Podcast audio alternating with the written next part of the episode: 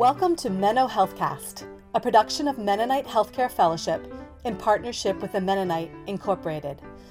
Please check out these great organizations at mennohealth.org and themennonite.org. And while you're there, don't forget to register for the Mennonite Healthcare Fellowship annual gathering to be held June 21st to 23rd, 2019, where we will engage in many topics, including responding to the opioid epidemic. This is the second episode in our podcast series, Mennos in Medicine. I'm your host, Joanne Huntsberger, a pediatric anesthesiologist in Baltimore, Maryland. Today I speak with Rebecca Heidkamp, who is a public health researcher at the Johns Hopkins Bloomberg School of Public Health. She specializes in addressing nutrition problems in locations with low resources. She helps evaluate nutrition policies and programs in order to promote measurable improvements and empower local governments to make data informed decisions. I'm sitting in her office where outside you can hear the busy life of Baltimore, and inside there is the smell of apple cinnamon tea surrounding us and beautiful art from Africa on the walls and shelves. Rebecca, it is wonderful to speak with you today. Thanks. I appreciate the opportunity too. Let's start by you tell me about your current projects. Okay, yeah, you're catching me actually at a bit of a transition time. I actually just wrapped up a bunch of projects, one in Ethiopia, another in Kenya, and one in Tanzania. Um, but right now, I have um, one large initiative that I'm working on that I do some work at the global level, which is interesting. But then my country work is in Nigeria and potentially moving into Bangladesh and Burkina Faso. And most of my work is um, focused on actually on data for decision making is kind of the fashionable term for it um, but basically on trying to make information available and then working alongside policymakers and program planners as they try to use that data um, and so the objective of the work in Nigeria in particular is to um, provide some support as they're doing a couple large national surveys. One is a food consumption and micronutrient survey, so trying to get a sense of uh, micronutrient status and what it is that people are actually eating, actually in women and children. Um, and those happen about once every 10 years so it's a it's a big opportunity. And then also providing some technical support for some other work they're doing. And then it's an exciting piece of work where we're trying to sound silly but a lot of times when information systems are planned they start kind of with what data are available. They don't start with what decisions are people trying to make. And so we're starting some work around trying to really identify, you know, what are the needs that different levels of decision makers in the Nigerian government have for information, and to use that as the starting point to um, design an information system for nutrition in the country. So there's a couple other pieces of work in there, but that's that's mostly what I'm thinking about these days. How did you come to choose Nigeria as your country of interest? well, so my work is funded by the Bill and Melinda Gates Foundation, and um, in the area of nutrition, the Bill and Melinda Gates Foundation has five countries that they focus on. So these are Nigeria, uh, Ethiopia, Burkina Faso, Bangladesh, and two states in India. Eventually, we'll actually do a bit of engagement in three of those. But Nigeria was the one where just the timing kind of was right to start off. So that's where we're starting off because they had some things in motion that we were able to come in and support what kind of things did they have in motion already? Yeah, so they had this plan. Um, it's funny, it's been about two years in the planning to do this national survey about what people are eating and their micronutrient status, and it was a really ideal moment for us to come in. There's been a big movement globally through something called the Scaling Up Nutrition Movement, which has been this effort to try to mobilize governments, especially in low and middle income countries, to prioritize uh, nutrition higher on their agendas because nutrition has kind of traditionally it falls somewhere between agriculture and health and you know it, it, it touches everything but in that way it kind of doesn't belong anywhere. And so, over the last probably five to seven years, there's been this movement to try to get governments to prioritize nutrition, and in that, to create what they call like multi-sectoral bodies or, or to develop multi-sectoral plans where health and agriculture and livestock and water and education and women's empowerment and social protection where all of those sectors come together so there's been this movement in the nutrition world to try to bring together multiple sectors And so the challenge is that it's not just about information coming from health, but you actually have to bring together information from agriculture, from social protection, from education, from all these other ministries. And Nigeria has a really nice plan. They have it on paper, but when you go into the country, in reality, nothing's really taking hold. So they've got this beautiful multiple sector national plan for nutrition, but very little traction. And so our piece is kind of coming in and helping them at least get some traction in the information planning arena, which eventually will hopefully help them actually achieve this idea of all of these sectors working together for nutrition. So, will you help them develop data collection software or? Mm-hmm. So there's groups doing all sorts of pieces of work, and actually, what we're stepping in to do is a bit of the framing. So some of the major ways that data are collected, especially in the health sector, but also in other sectors, are household surveys, so going around and interviewing, but also what we call administrative data, which are the data that come from health facilities, for example, and move up. Um, there's also surveillance systems sometimes, there's some environmental and climate systems. But there's no kind of master plan saying, okay, we've got all these different channels where we can collect data, but how do we know that if we look across them all, we actually are getting the data that we need? And so, what we're coming in to do is actually help them with that kind of more master planning framework. I understand your work now is a lot with data, uh-huh. but you didn't start out that way. Not at all. Tell me how your career has evolved. Yeah, so it's funny, I, I, actually first learned about public health when I was an undergraduate. I went to a Christian college, I went to Wheaton College um, outside Chicago, and had no sense of kind of global anything, but came and we actually had chapel three times a week. And during my freshman year, the group called The Hunger, the Human Needs and Global Resources Program, students who had just come back from their six month internships in all over parts of the world, did a chapel. And I was just kind of blown away and inspired. And I, I, say there's not too many times in life where I feel like, you know, you discover something in a moment or have one of these realizations. But almost in that moment, I realized, wow, like I'm really attracted to this. And then had the opportunity to take a public health and nutrition class in college, which just like I would sit there every day and just be like, this is what I love. So it was interesting. I had briefly considered going into clinical work, but kind of got exposed to public health so early that I decided I'd go into that. I actually was also considering doing environmental work, but through a, another story, and I got channeled along. And so I actually, right out of college, got a job with the nonprofit World Relief, which not exactly like MCC, but kind of can have some similar things where they do a variety of programs. And I got a job with their health program group and eventually started working with HIV programs. But our mission was to support churches as they did um, HIV prevention and home care for people living with HIV. And so, nothing really to do with nutrition. And I um, lived in Kenya for part of that time. I did a lot of curriculum writing and and I after about four or five years I was itching to do something else and so I really was just trying to sit and think well I want a technical specialty. I don't want to just be a program manager or a grant manager, which often, if you get a master's in public health without some other kind of degree, you end up there. And I literally was just thinking, you know, I like food and okay so i i thought nutrition like that would be a really good fit because it kind of spans you can work on the food system which gets into environment and some of the things that i had loved and also relates to health um, so very naively i only applied to two graduate programs uh, one phd program and one master's program the PhD program was funded, so I took it. so I was very naive. But because I had worked in HIV prevention kind of before that, and actually my advisor, who is actually Rebecca Stoltzfus, who's now the president of Goshen College, when I came in, she said, Oh, you work in HIV. Well, we have this HIV clinic in Haiti that really that's affiliated with the Cornell Med School and they really want to develop a nutrition program. So would you be willing just to go check it out? And another side story, I was really I was really resistant at first, but by the end of the year I agreed for the summer after my first year I'd go check it out.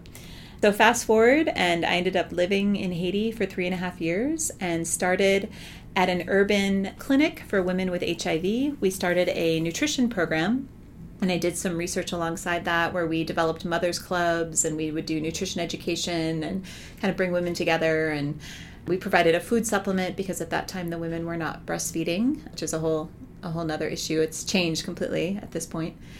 yeah, and so I would spend every day, you know, in a room full of women and babies and singing and holding babies on my lap. And it was a very interpersonal experience, which I really loved. I came out and um, had done a bit of consulting work for UNICEF in Haiti because the earthquake happened and, and I wanted to kind of stay in Haiti a bit longer which exposed me to another level. I had never known anything about, you know, what do UN agencies do, and so I did a little bit of work there. And then I applied to quite a number of jobs, and the one job that opened up was here at Johns Hopkins, and I actually joined an ongoing group of researchers who were working with governments. So all of a sudden I went from, you know, moms and babies to basically now all the work that I do is engaging with members of ministries of health or ministries of agriculture, prime minister's offices talking about data for health policy. When you were in Kenya, you were working with the churches. Yeah, yeah. What was that like? What were you trying to do with the churches? I lived in Kenya between 2000, what was it, 2001 till about 2003.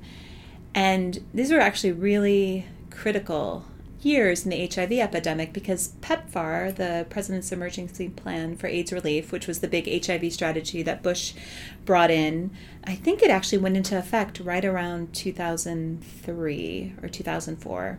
But it means that when I was living there was the era where HIV drugs were not available. And so there was a real need for palliative care. There was a real need for just pastoral care and spiritual and emotional support, which I mean, there still is, but you know, at that point, HIV was still a death sentence. And so the stigma was still there. I think there had been a lot of exciting work done even in decades before on um, kind of HIV care in churches. And so churches were becoming more and more sensitized to their role.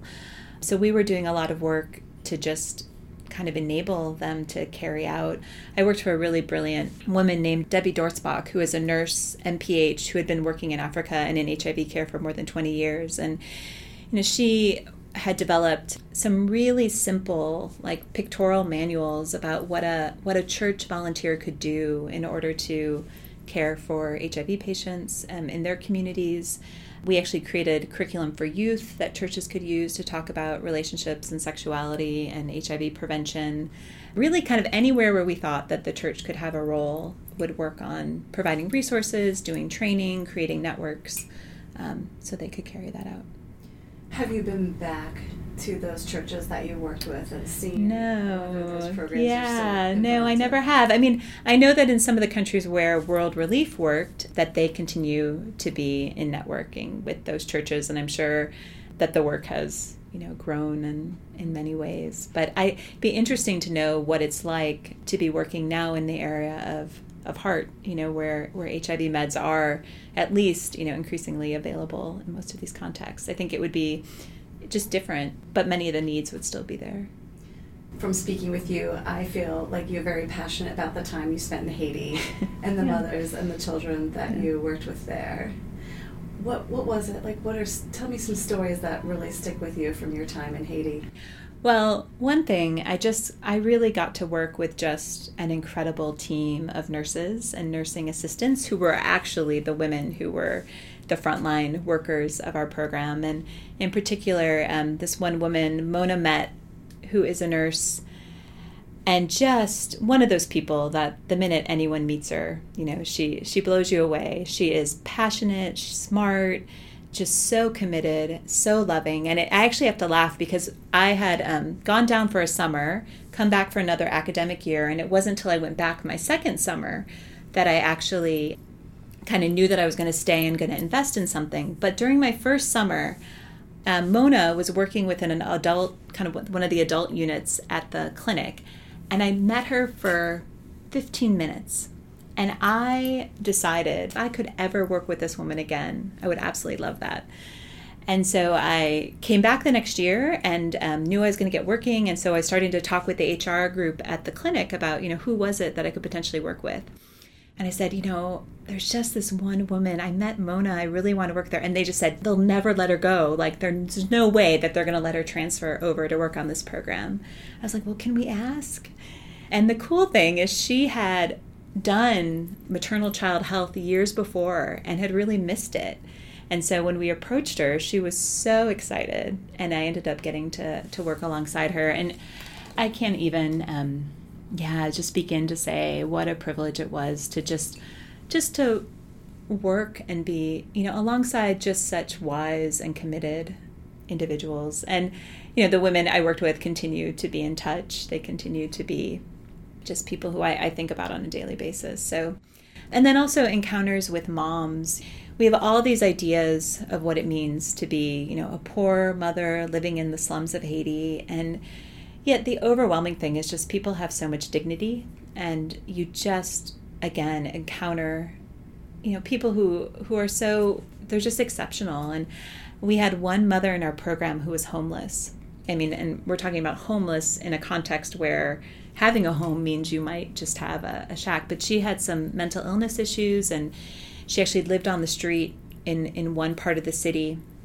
Mona would drive down and kind of just try to check on her as much as possible. But I remember this one day where two other women who also have very little, you know, to offer, they would have food distributions from the World Food Program that were given out at the clinic.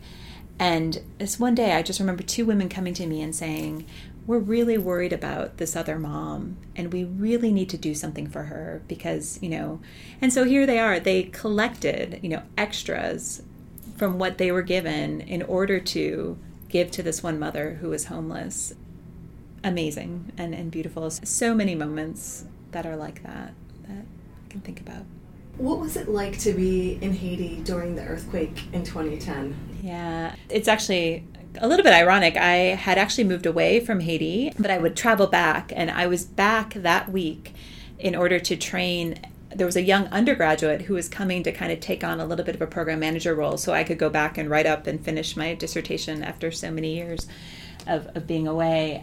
We were down there, and the third day we were down there, the earthquake happened. So I was actually in the clinic at the time that the earthquake happened. And thankfully, you know, nothing kind of collapsed. We were in a one story building with a tin roof and there wasn't much to happen. So it was really pretty safe there. But then the minute we got outside of like the compound walls, it was total, total devastation. And I just I have such distinct memories of walking. You know, we walked up the three miles to go back to where where we stayed. You know, it was the, one of the best things about the clinic was it was entirely Haitian. So the director is this amazing Haitian man, Doctor uh, Jean Pape, who trained in the states and then moved back to Haiti, and he has never left. You know, in 30 years, and had started this clinic. And so all of my colleagues were Haitian, and so of course they had to be with the response, we're immediately kind of focused on their families. So I had this young, just arriving intern who I needed to make sure to take care of. And so we're walking up, and just, you know, everywhere are just these scenes of, of total destruction. And then we ended up kind of with our neighbors and basically the whole city sleeping outside that first night after the earthquake. And I actually look at it like it was probably the single most holy night of my entire life where I don't even know how to describe. I mean, it was there'd be times where it'd be absolutely silent and then you'd hear people starting to sing and then there would be an aftershock and there would be wailing and crying and the sky was you know beautiful and here we are like a couple people there were a couple mattresses and probably you know a dozen of us just sleeping on these mattresses outside and through the whole night this cycle of like singing and wailing and um, silence and and it's funny I mean, there's so many stories you can tell about the earthquake, and it was really horrible. But I've heard actually even more more than one Haitian somehow still refer to it as a belle experience, like a beautiful experience.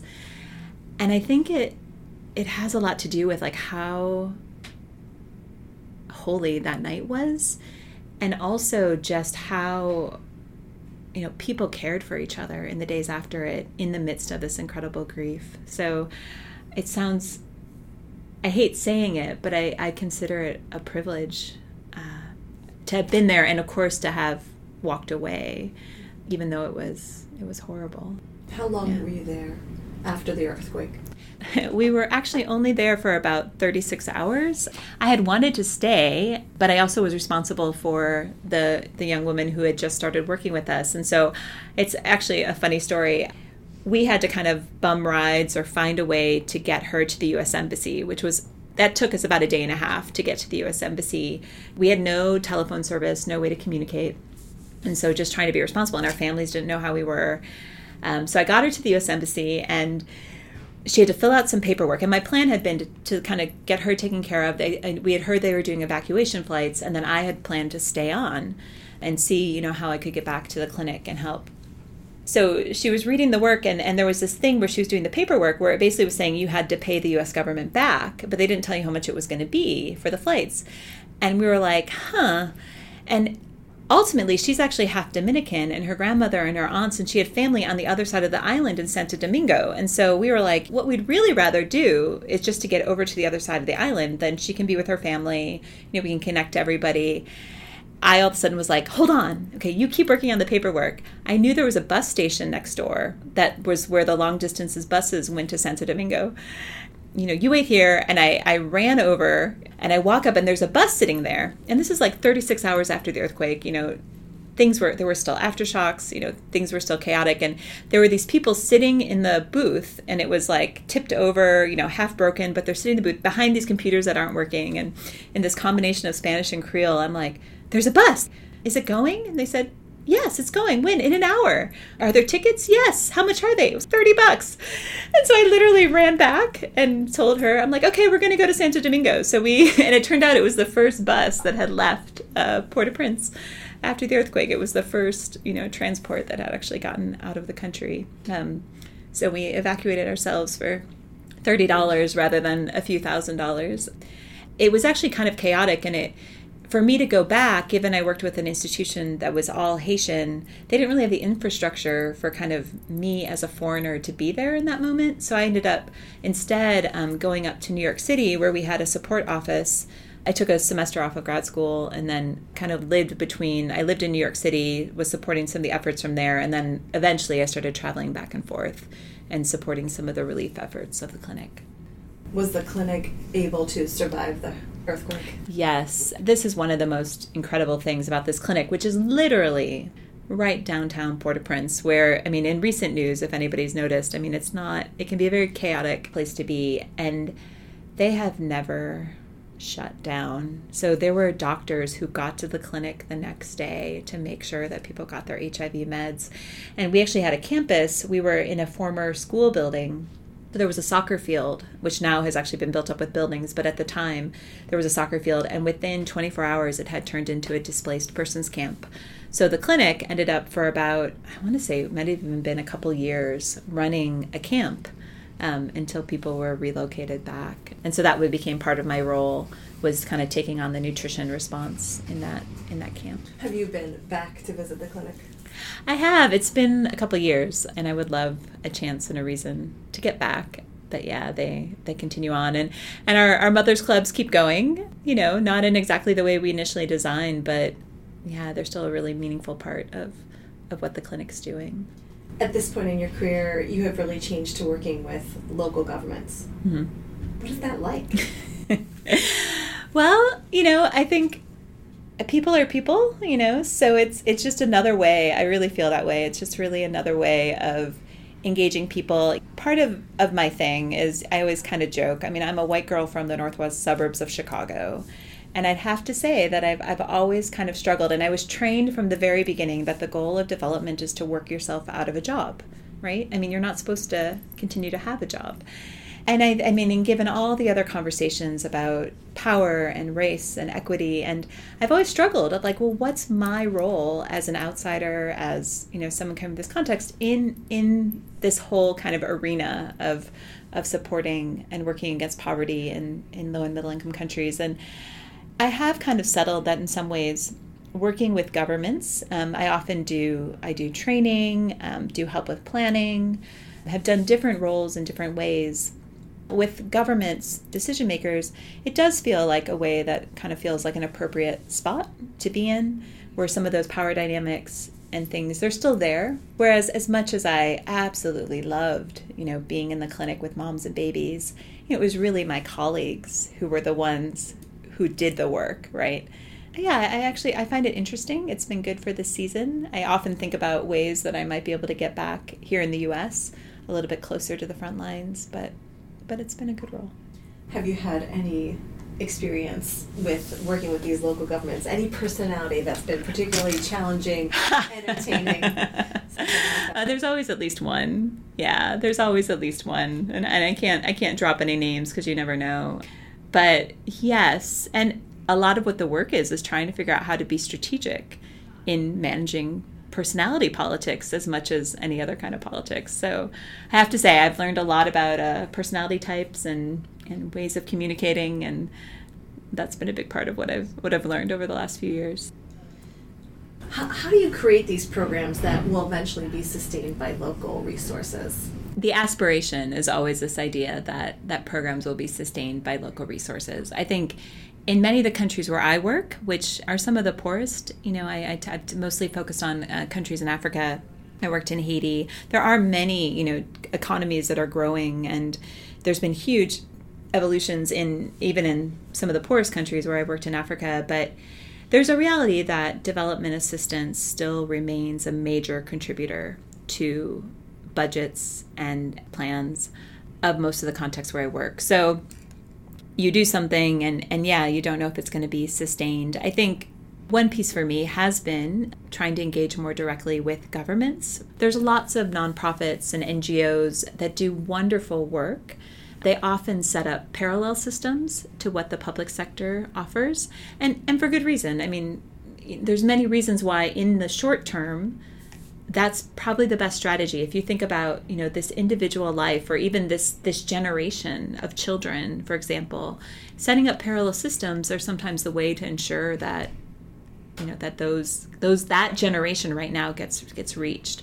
but the only way that eventually governments or the public sector or, or other sorts of institutions can step in is if you start investing in them.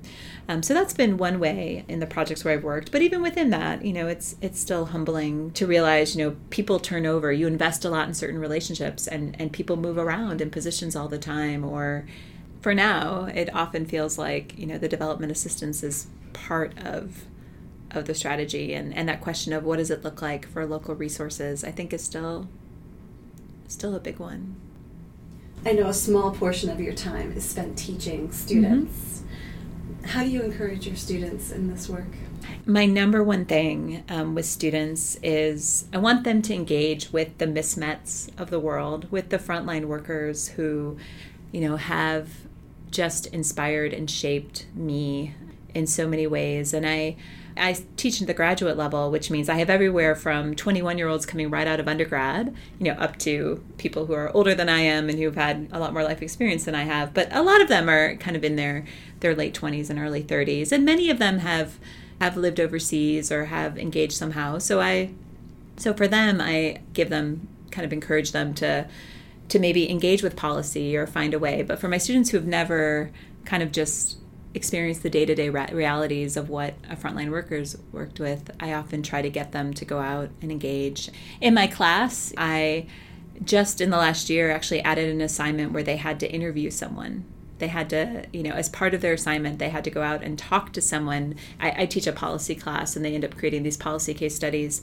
But again, I was just worried that they're only getting one side of the story, you know, because if you just read the articles or you just watch the inspiring documentaries or, and sometimes if you just kind of come in for a week and come out, you don't get the full story behind just how complicated and how persistent people really have to be. So, as much as possible, I try to encourage my students to kind of take the blinders off and and get an experience of what what it really looks like for at the high level for policy, but also in the day to day of of people providing services. What do you do to keep yourself energized for this work? Good question, and uh, well, I have to say it's a delicate balance between for me the right amount of travel. So anytime that I go to a country is when I love my job the most. Problem is, I come back and I'm often jet lagged. It can take, the older I get, the longer it takes to get over jet lag. I would say that going to Nigeria, going to countries is is the way that I stay excited, but also not traveling too much. Where I've had periods where I've traveled too much is kind of how I make sure that I can keep going in the work. I'm also, you know, because I've actually spent my whole career, I mean, 20 years uh, working in low and middle income countries and you know, working for different organizations. And, you know, in my graduate program, I trained with um, people from all over the world. So, the, one of the best parts about my job is when I travel, I almost always get to connect with somebody I know. um, friends from different eras, you know, and, and that's been a real encouragement. And I just feel like a real gift from God because didn't have to work out that way, but it really has. And I, I can probably count on one hand, you know, I've taken hundreds of trips and count on one hand the number of times that I haven't connected with someone I already knew. And that's a huge, huge, that keeps me going. You mentioned your undergrad at Wheaton College. Mm-hmm. Tell me a little bit about your educational path.